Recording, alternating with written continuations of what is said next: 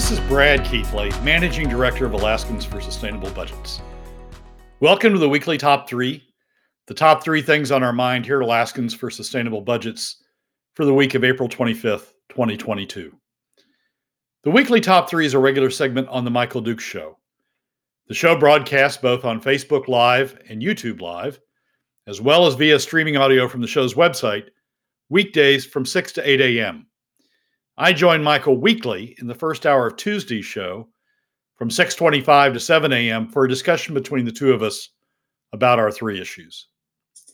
We post the podcast of our discussion following the show on the Alaskans for Sustainable Budgets Facebook, YouTube, SoundCloud, Spotify, and Substack pages, also on the Alaskans for Sustainable Budgets website, as well as the project's page on national blog site medium.com. You can find past episodes of the weekly top three also at the same locations. Keep in mind that in addition to these podcasts, during the week, you also can follow and participate in the discussion with us of these and other issues affecting Alaska's fiscal and economic condition by following us on the Alaskans for Sustainable Budgets Facebook page and through our posts on Twitter. This week, our top three issues are these. First, we discuss SB 199, what some have called the cornerstone of a fiscal plan, but which we believe is substantially flawed. Second, as we enter the final three weeks of this year's legislative session, we discuss what the end game is beginning to look like to some observers. Third, we discuss one factor elevating Alaska oil prices even over the benchmark for Brent over the past few weeks. And now, let's join Michael. Going to start things off this morning by dissecting SB 199, which I, as I mentioned earlier, seems to be the vehicle of choice for the pro government spend crowd in the legislature. Uh, you notice I'm not saying left or right or Democrat or Republican because that's where the dividing line it seems to be. It's the pro private sector, protect the private sector crowd versus protecting the public sector crowd. And the public sector folks uh, are in love with this bill.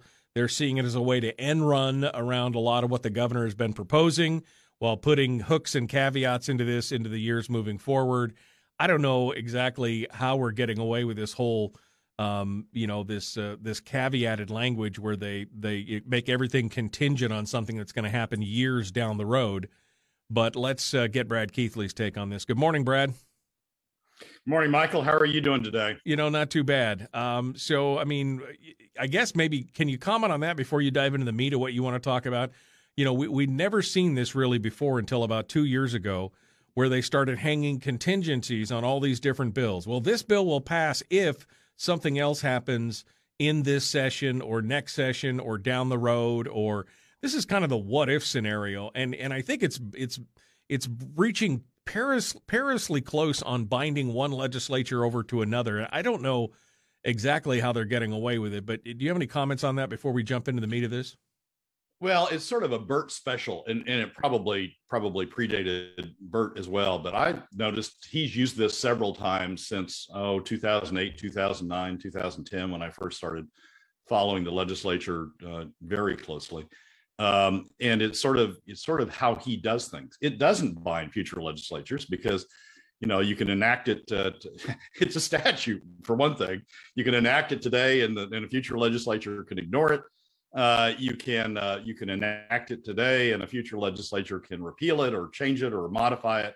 Um, it's more it, it is it's sort of a statutory version, an attempt at a statutory version of it of of intent language.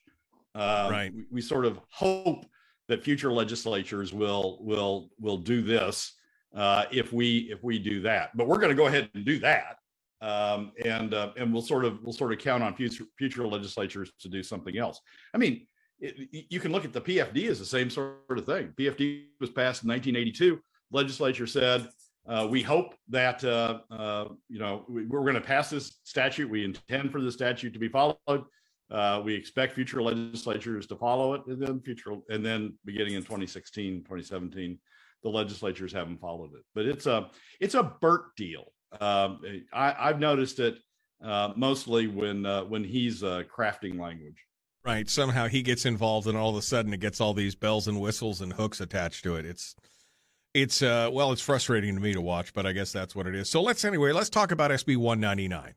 Um, it is again the chosen vehicle. This is the one they seem to be rolling with. 50-50 the first year, 25-75 for the next 4 years until we discover 800 million in new revenue apparently. Uh, and then it goes back to 50-50, but this thing's got to go to the floor and it's going to have to survive a lot of amendment processes to get through it. What what are your what are your thoughts on this? Give me your give me your take on 199. Well, this is a bad bill. I mean, it's a it, it's a it, it started out as a bad bill uh, uh, when it was first introduced. It was in, introduced as a as a comparison piece to a Senate Bill 200, which had another approach to the PFD, um, and it stayed a bad bill all the way through. It says in the preamble that it's an implementation of the Fiscal Policy Working Group uh, recommendations, but it is far from it is far from that. The Fiscal Policy Working Group said, and this is in their conclusion, Fiscal Policy Working Group believes the legislature must pass a comprehensive solution. Fiscal Policy Working Group members do not support addressing only one or two issues to the exclusion of others. The Fiscal Policy Working Group believes addressing these issues as a comprehensive solution solves not only a fiscal challenge, but a political challenge as well. Well, this bill does not remotely touch on several of the pieces uh, of the uh, of the that the work fiscal policy working group did. For example, it doesn't have a constitutional protection for the PFD. It doesn't include a spending cap. It doesn't include other things that the fiscal policy working group recommended. What it does do is cut the PFD uh, permanently, but but but or cut the PFD, but makes that contingent on coming up with some new revenues, which is the, new revenues part is consistent with what the fiscal policy working group said. But the new revenues they want is far are far in excess of what's necessary to balance the budget if you use uh, POMV 5050. So it is far from uh, a, an implementation of the uh, of the fiscal policy uh, working group. right. Doesn't have all the plans. It, cherry picks cherry picks pieces uh, uh, of the uh, of the plan, the plan that, as you say, the pro government spenders uh, uh, find to their advantage, and then it leaves behind uh, all of the pieces that that that others found important in crafting a full fiscal policy solution. Right, and again, picking picking the pieces. This is exactly what the fiscal policy working group warned about. Uh, it wasn't just the PFD. It wasn't just new revenues. It wasn't just cuts in spending and a spending limit. I mean, these those were all things that were part and parcel of it, and they've picked like two out. Like we're going to take the PFD and we're going to take new revenues, and even like you said, the eight hundred million dollars in revenues that that they're asking for. Uh, I think the number that came out of the fiscal policy working group was somewhere around two hundred million dollars that they talked about in new revenues, plus some cuts, plus some new oil taxes. I mean, it was kind of a whole, you know, the the the all around approach was uh, was a little broader than what they've got here. Well, the fiscal policy working group talked about five to seven hundred million dollars in new revenues, offset by uh, roughly two hundred million dollars in spending cuts uh, uh, developed over, uh, as the, as the fiscal policy working group said, developed over multiple years. So a net, a net of somewhere in the neighborhood of three hundred to five hundred million dollars between the new revenues and the uh, and the spending cuts. Um, this talks about $800 million in new revenue. I mean, it picks a number that's not even in the fiscal policy working group recommendation. Uh, talks about $800 million, doesn't talk about spending cuts. So it's a net of $800 million. The analysis we've done of, of POMV 5050 shows that over the 10 years, using current uh, uh, oil market futures, the current futures prices, what people are putting money on uh, uh, to uh, in expectation of what the prices are going to be in the future, adjusting spending for for current inflation rates, which are higher than uh, than the administration used in it. So we're we're getting spending up to to reflect uh, what the expectations of our our inflation. POMV 50, making those adjustments, POMV 5050 shows a net surplus between now and, and FY30, a net surplus uh, a net uh, a budget surplus of 2.4 billion dollars. So if you look at it over the eight-year period, you don't need any additional revenues to implement uh, POMV 5050. Even in the last year, even in in in FY30, the net deficit of POMV 5050 is $400 million. So even if you're looking at this bill, and, and this bill implements the $800 million in two years, so you're you're you know you're running up surpluses on top of surpluses uh, uh in the in the early years. But even if you look at this bill as trying to set the revenue requirement, trying to trying to establish the revenues needed in by FY30 by using uh, uh, POMV 5050, you're still double the revenues they need. So what you know the, the way i view what they're doing with this revenue with this revenue requirement is sort of an exit fee you get out of the jail of POMV 2575 uh, if you pay this 800 million dollar exit fee but the exit fee is is far in excess of what's required so you know i would even oppose that exit fee uh, because it's just way too much you're putting way too you're draining way too much out right. of the out of the the private sector and putting way too much uh, in government. You're creating government surpluses on on top of well, surpluses. And so I, I view this exit fee as more a a a poison pill, if you will, that that they're they're sort of you know they're doing POMV 25 will tell you that you know we've got this intent to go to POMVs 50 50 uh, at some point in the future, but the price we're going to put on how you get to POMV 50 50 is so high that you'll never enact it. So, right. so guess well, what? We win. We get to well, get POMV 2575 in perpetuity because under the bill, if you don't, if you don't have those additional revenues by the end of 24, I think it is, um, 2024, then you never go back to POMV 50. Right. The, the, the bill locks in at POMV 2575. So it's a, it, it is, it's disingenuous right. to say that this bill is an implementation of the of the fiscal policy working group and it's disingenuous to say that this bill really sets up going back to POMV 5050 because it puts in a poison pill that you'll never exercise. Well, and it has the added benefit again of feeding into this false narrative that the uh, a lot of the pro spend uh, pro government uh, folks have got that basically says, "Oh, do you want to trade a, a tax for your PFD?" because again that's what they're tying it all to they're tying it all to these new forms of revenue which is of course the assumption is it will be some form of taxation and so that's that's the thing it feeds right back into that narrative of do you want to do you want a tax or do you want a pfd and that's kind of uh, it's helping feed that whole thing it is and it's um I, I mean we've talked about this a lot on the show even at pom certainly at the statutory pfd even at POMV 50 50 by the late 2020s and by FY 2030, uh, you, are running deficits. You, you do need alternate revenues in order to avoid uh, PFD cuts uh, in those years. So it, it, it is, it is, um, it, it is, it is correct in the same way that the fiscal policy working group talked about it. If you're going to have a PFD of a certain size, you're going to need alternate revenues to fill in the to fill in the gaps. But because they're because they put this eight hundred million dollar price tag on it, uh, they've made it seem like you have to enact so much in new taxes that you know that you never you would never want to you'd never be able successful in uh, in being able to pass those to uh, to uh, sustain the sustain the PFD. Again, from the from my old corporate lawyer days, this is this is the equivalent of a poison pill. You put in a provision that you know no one will ever pursue uh, because it's just it, you know it's, it's right. It's a ridiculous provision. Well, and the bottom line is is that it's really toothless in the long run. Like you said, disingenuous because again, this is all statutory. They could say this this year, they could pass, and then next year they could go, well, you know, we thought that, but of course, circumstances have changed, and so now we've decided we can't do that after all because, and since it's a statute, we can do whatever the hell we want. I mean, that's really the whole. That's the bottom line disingenuousness of it. Yeah, it's a it's a it's a fig leaf. I am I am really surprised to tell you the honest gosh truth. I am really surprised uh, at how Peter Micciche was quoted on this bill uh, in the ADN article. Uh, it starts out says uh, Senate President Peter Micciche said a vote could take place as soon as next week. It is very important, depending upon any amendments that happen in this bill.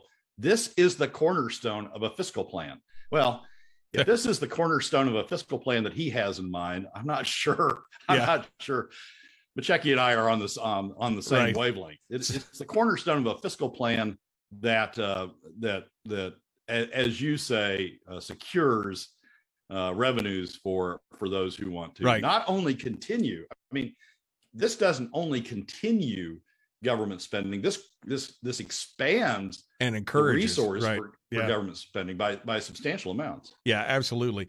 It's like your cornerstone is built uh, a big uh, 4,000 square foot McMansion on the edge of the beach with the sand washing away underneath. That's the kind of foundation we're talking about here. I read the same thing when, as I was reading this article in the ADN about the new formula and everything. And the comments from Micciche on this is, it, you know, somehow this is what we've been looking for. This is this is the answer. This is the solution.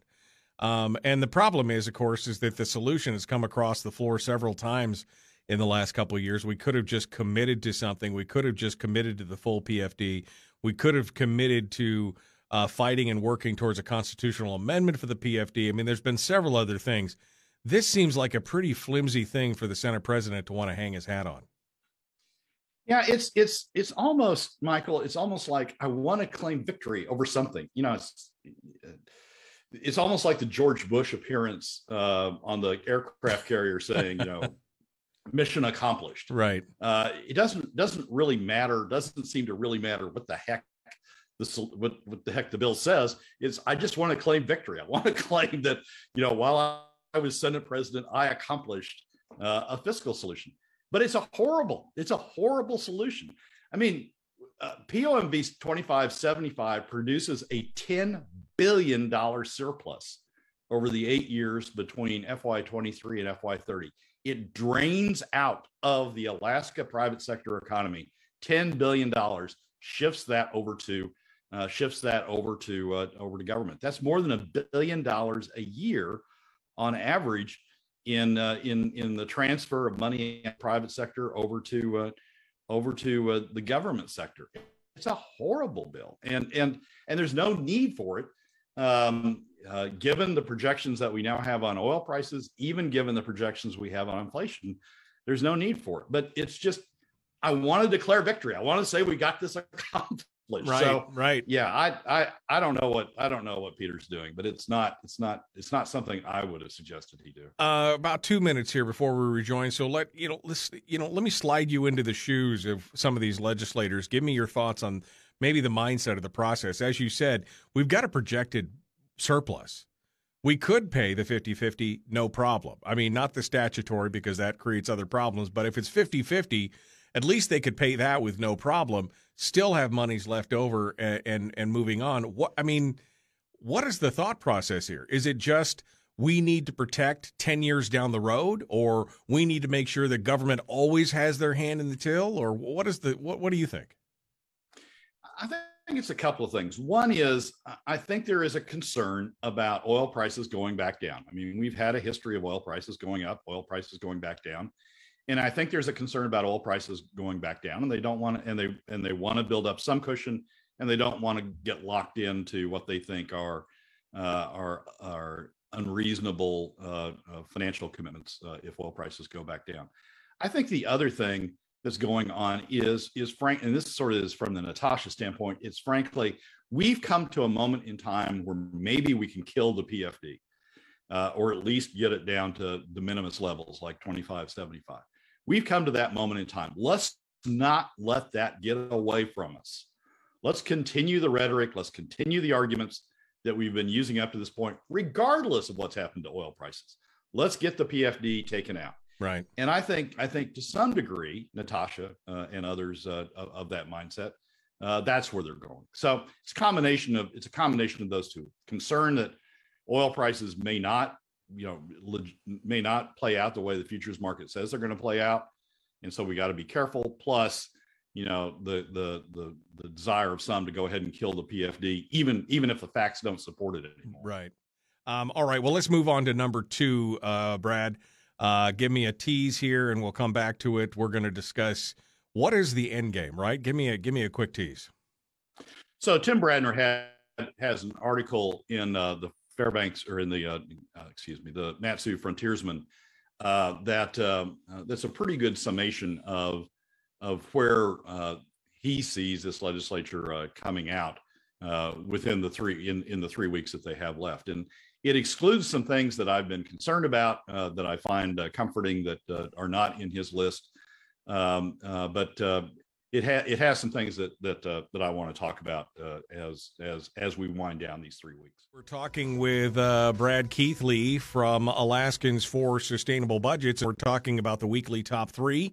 We just kind of went in through SB 199, and we got a quick tease on the end game for this session. Uh, Brad was talking about an article in the Frontiersman lining out some of those ideas. All right, Brad. So give us your thoughts on what the end game is for the end of this session. Well, Tim Bradner has a good uh, has a good piece on on where he thinks what he thinks uh, uh, legislative legislatively is going to survive uh, uh, or legislatively be accomplished over the remaining three weeks of the session. Um, bills that are in one house, one one body have not yet crossed over to the other body uh, are are going to are going to be you know headed upwind, fighting headwinds to to try to get passed.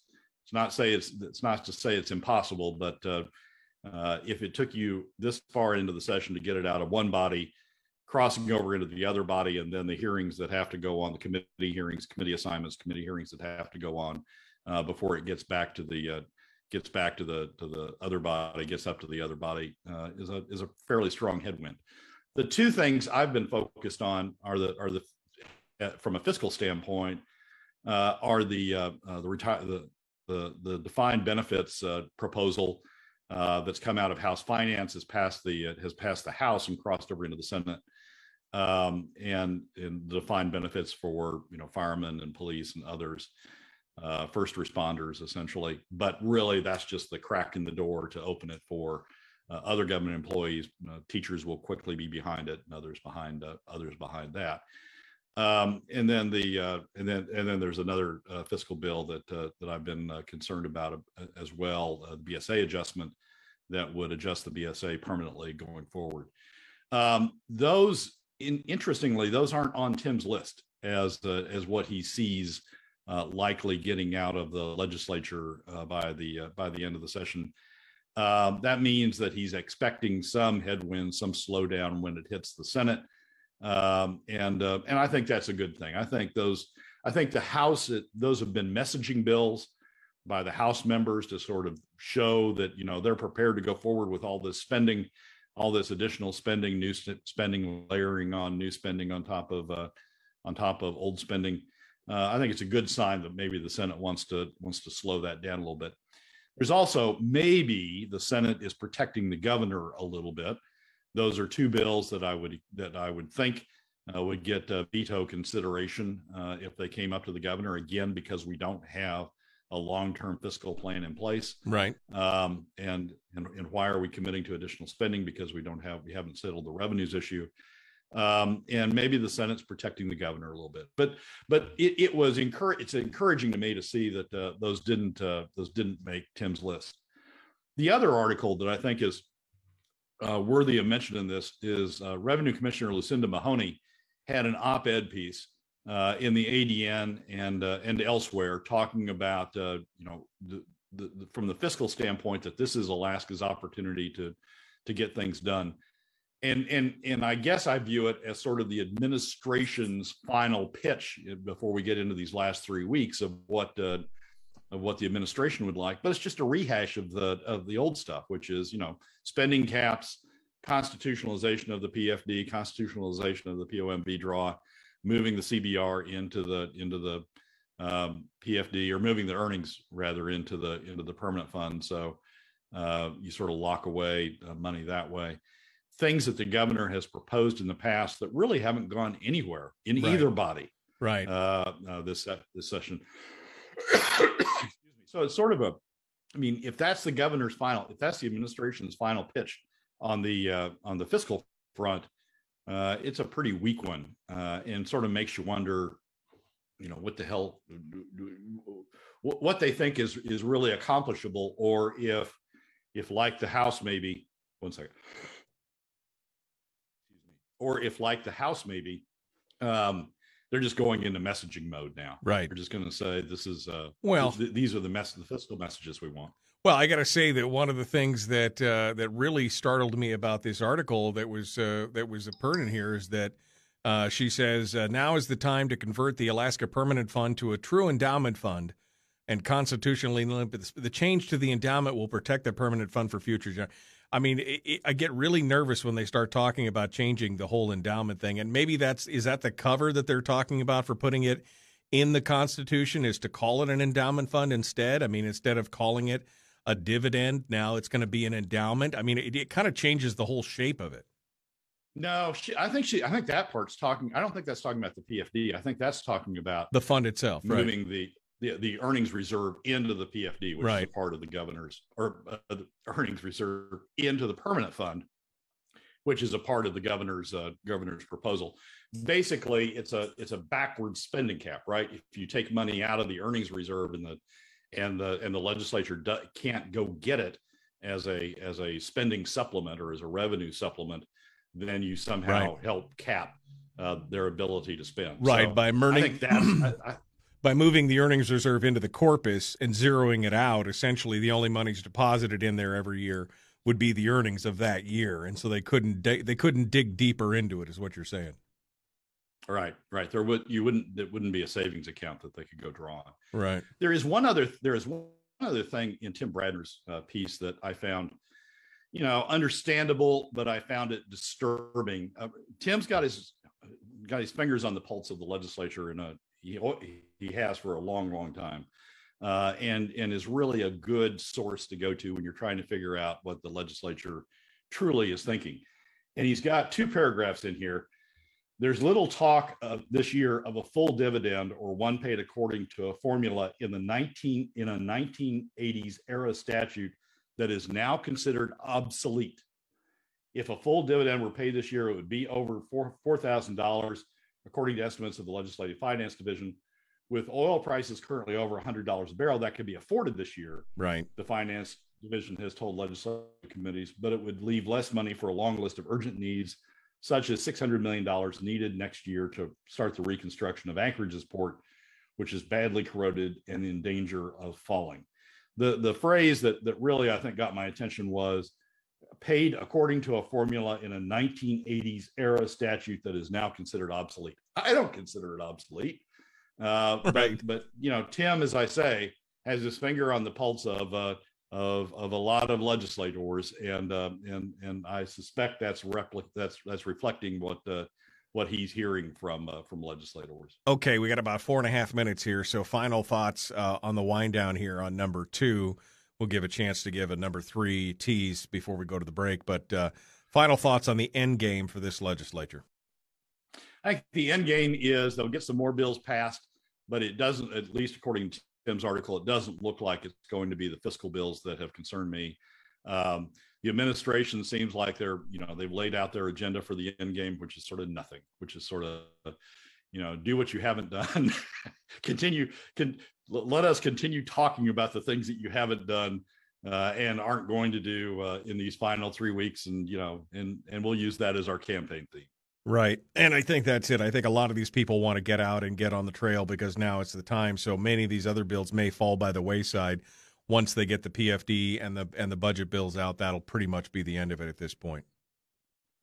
Yeah, one thing to look out for is is Bert's strategy. I mean, remember last year Bert held the bills right until the very end in order to put pressure on everybody uh, to uh, to uh, uh, uh um, get uh, get out in order to pass what his version of what he wanted before they could go home.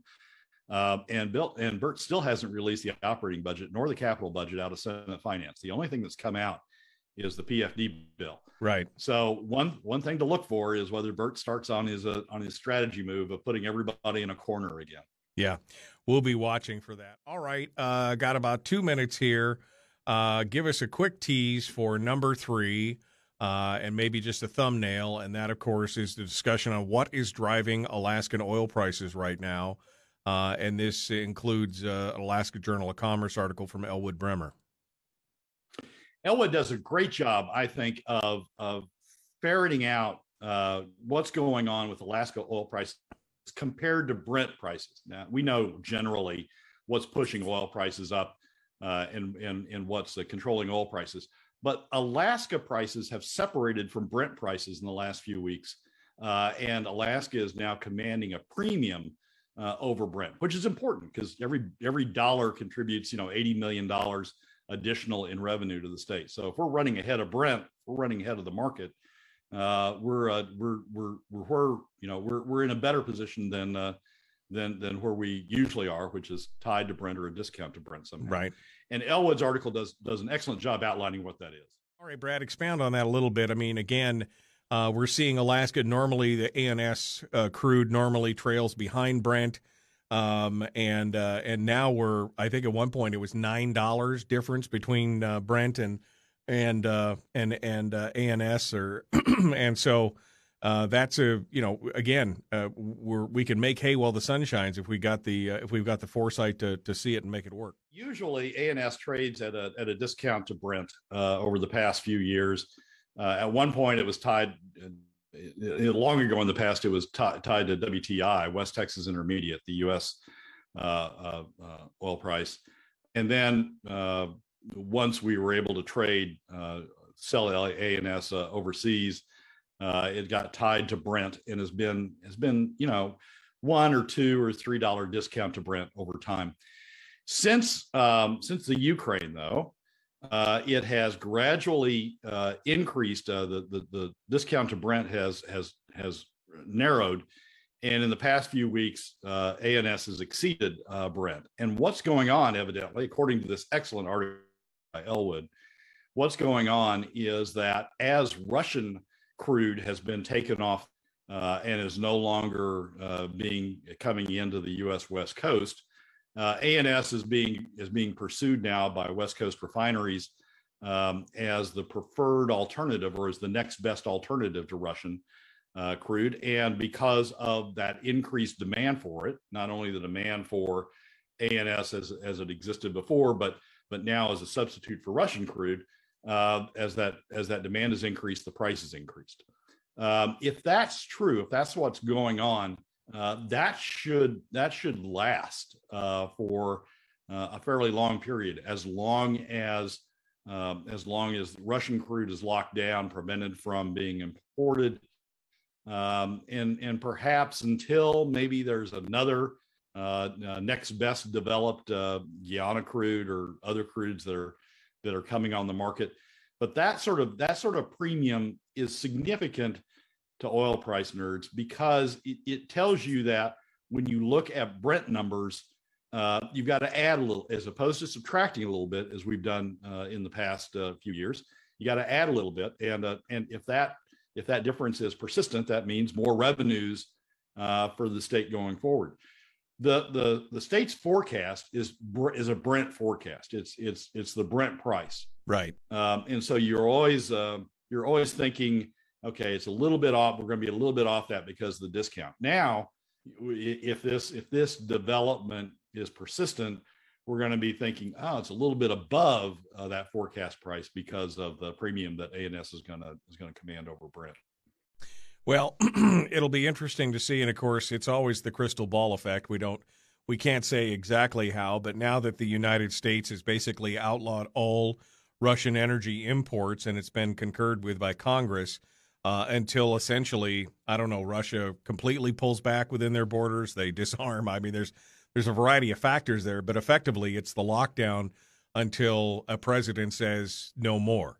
Um, so it is this way, at least for the foreseeable future, and we're making up for a significant uh, a deficit on the West Coast. I think Brehmer says something like 50 million barrels of Russian crude compared to normally 30 million in ANS. So we've got a hole to fill, and if it's coming in at a premium, we've got a chance to make some money.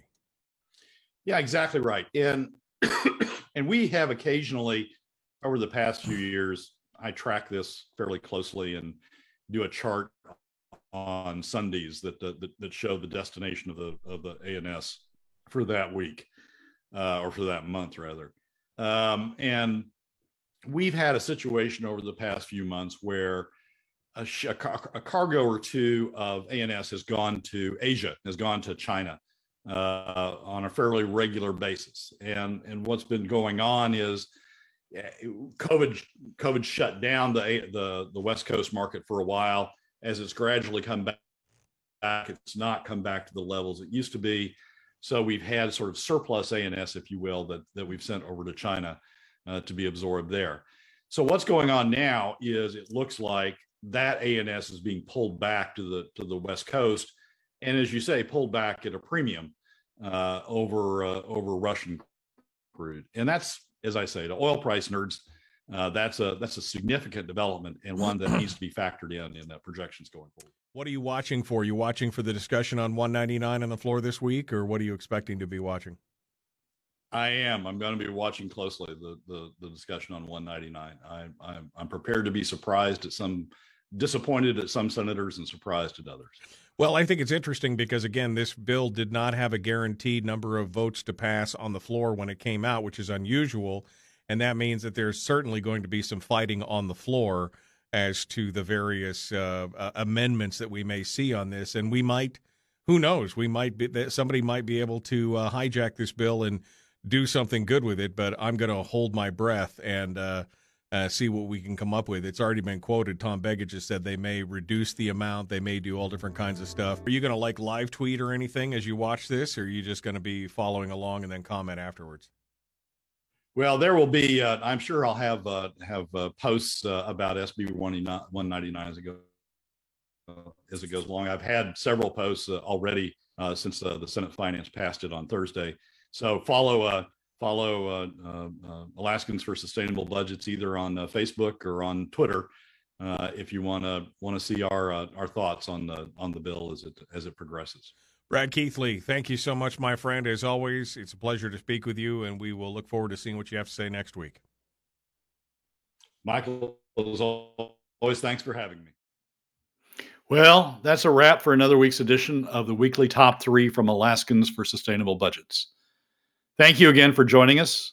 Remember that you can find past episodes on our YouTube, SoundCloud, Spotify, and Substack pages, and keep track of us during the week on Facebook and Twitter. This has been Brad Keithley, Managing Director of Alaskans for Sustainable Budgets. We look forward to you joining us again next week on the weekly Top 3.